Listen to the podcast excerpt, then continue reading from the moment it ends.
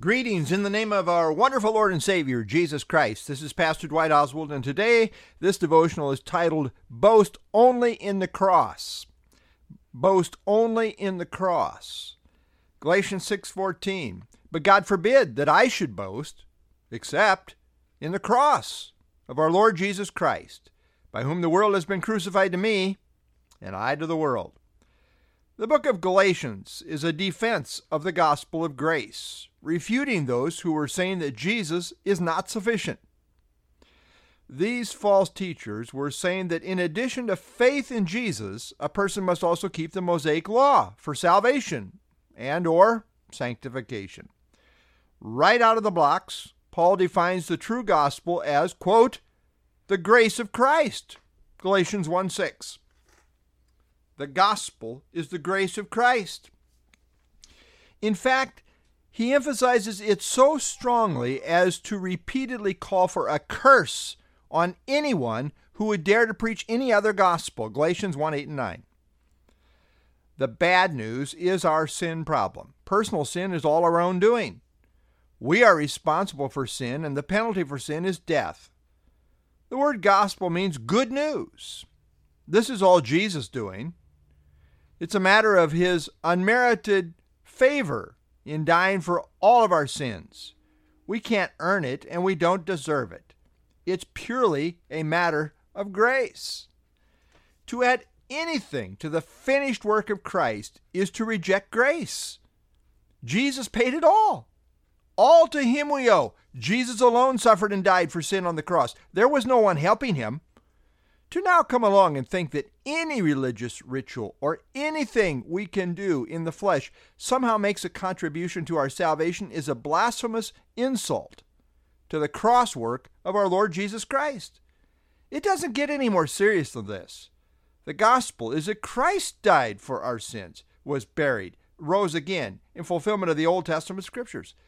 All we have to do is believe this gospel. Romans 1:16. I'm not ashamed of the gospel of Christ, for it is the gospel. It is the power of God to salvation for everyone who believes, for the Jew first and also for the Greek.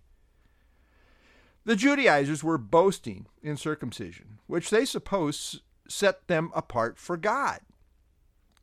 Prior to his conversion, Paul had many credentials, which may have been considered grounds in which to boast.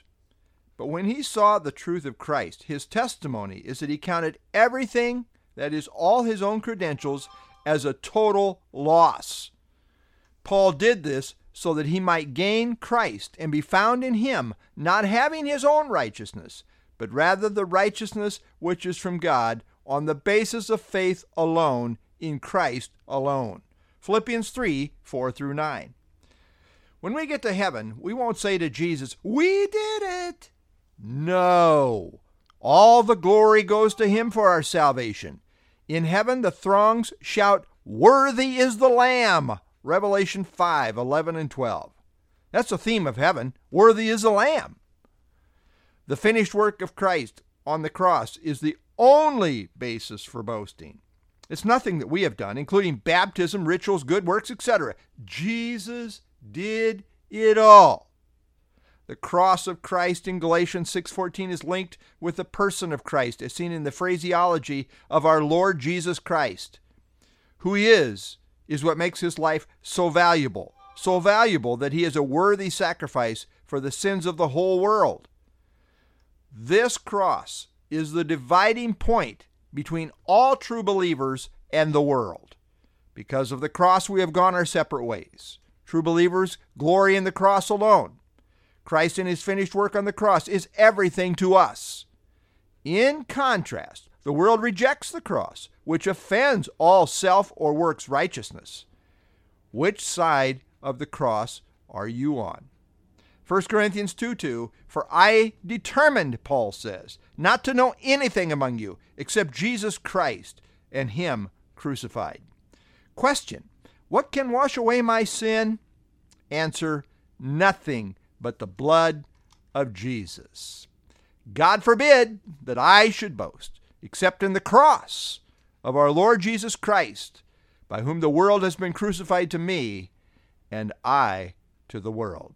This is Pastor Dwight Oswald signing off for now.